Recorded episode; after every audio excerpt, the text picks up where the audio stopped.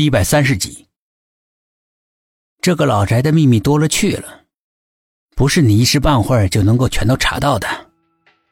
寂寞笑着，突然脸上的表情凝固了。他来了。谁？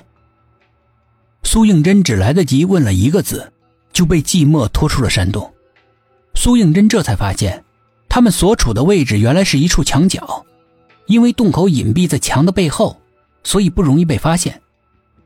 寂寞推开一面活动的墙，两个人绕了出来，躲在了一丛花草后面，紧张的四处张望着。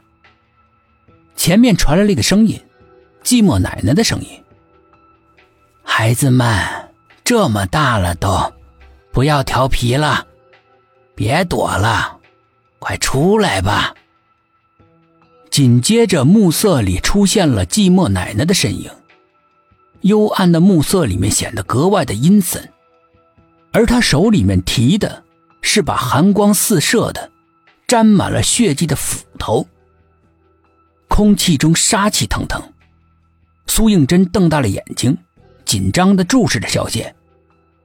他看到他另外一只手上提着一只猫，老黑猫，猫的身上不断的有鲜血流了下来，在地上印下了一串血迹。他那一双黄的、死不瞑目的眼睛，直直的、空洞的瞪着。萧剑走到苏应真还有寂寞藏身的地方，突然停了下来，嘴角泛起了一个阴森的笑，一扬手把那只老黑猫的尸体朝他们藏身的花丛扔了过来。黑猫的尸体像个死亡的符号，在暮色里面划过，在空中抛洒了一串血珠，让人看了心惊。那只老黑猫的尸体不偏不倚，像是精准跟踪的导弹一样，正好落在苏应真的身上，在他雪白的衬衫上面开出了一朵惊艳无比的血花。黑猫的一双已经通灵的眼睛，如同活了一般，紧紧地盯着苏应真，让他不由自主的毛骨悚然，一声尖叫就要夺口而出，被寂寞的一只冰冷的手给紧紧的捂住，给堵了回去。抱住他，就地一滚。萧剑本来准备离开，走没两步，觉得后面有动静，他转过身，看到一丛花草摇晃的厉害。他提着血淋淋的斧头，狞笑着一步一步的走了过来，猛地拨开了花丛，什么都没有。他满脸的狐疑，四下里环顾，继而眼珠子一转。脸上挂起了一个了然一切的笑容来，快步的朝着自己的房间走。萧剑猜的没错，寂寞确实把苏应真带到他的房间躲了起来。他认为最危险的地方应该就是最安全的地方。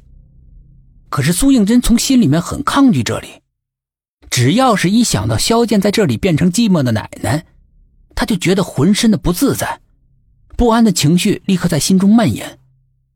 可是寂寞丝毫不考虑他的感受，硬是把他塞到了大衣橱里面。两个人刚刚藏好，门外就响起了脚步声，沉闷，但是声音不大。